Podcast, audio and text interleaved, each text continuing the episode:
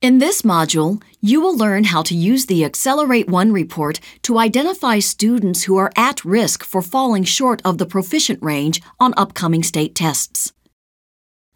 The Accelerate 1 report will be a useful tool to help you choose appropriate intervention strategies for each student who is at risk. There are two ways to access this report. You can select it from the list under the Reports tab. Accelerate 1 will be in the section labeled Future Performance.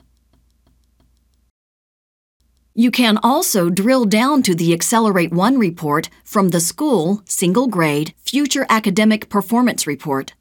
Just click on the number of students in the Accelerate 1 row of the table or the red section of the pie chart. The Accelerate 1 report displays a list of students who are enrolled at your school in the current school year, according to the most recent submission of enrollment data for TVAAS. These students have no more than a 50% chance of scoring at least proficient in the selected subject, unless they receive additional support. The probabilities come from each student's individual projections to future tests. These projections are reliable indicators of a student's probability of success because they are based on the student's prior test scores across subjects. These projections also take into account how students at the same achievement level in Tennessee typically perform on the projected test. Let's take a closer look at an Accelerate 1 report for the end of course test for Algebra 1. By default, the report displays currently enrolled ninth graders. To view the report for students who are enrolled in a different grade, select from the Grades tab. The students are sorted alphabetically by last name. Other columns list additional information for each student, including gender, race, and other demographic variables.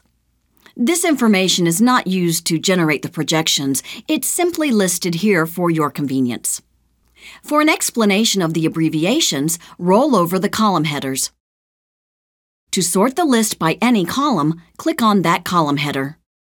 The final column on the far right lists each student's probability of scoring at least proficient on the selected test, in this case, the end of course test for Algebra 1. The students in this report have less than a coin toss chance of success on the test and should be participating in an ongoing academic intervention.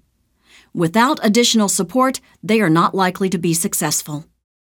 As you consider appropriate supports and interventions for the students in this report, it's useful to sort the students by their achievement probabilities. To do that, click on the column header. The list will be sorted by each student's probability, from lowest to highest. This will give you the opportunity to define specific sets of interventions for students based on probability ranges.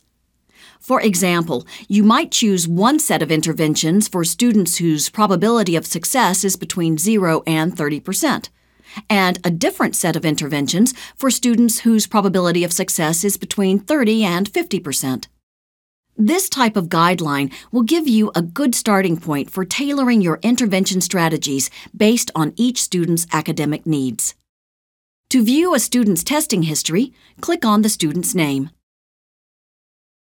To view a student's individual projection report for this subject, click on the value for that student in the Achievement Probability column. You can view the Accelerate 1 report for a different subject by selecting from the list under the Projections tab. The Accelerate 1 report is a useful tool to help you differentiate interventions for students with different levels of need in each subject. For more detailed information about this report, click Help at the top of the screen.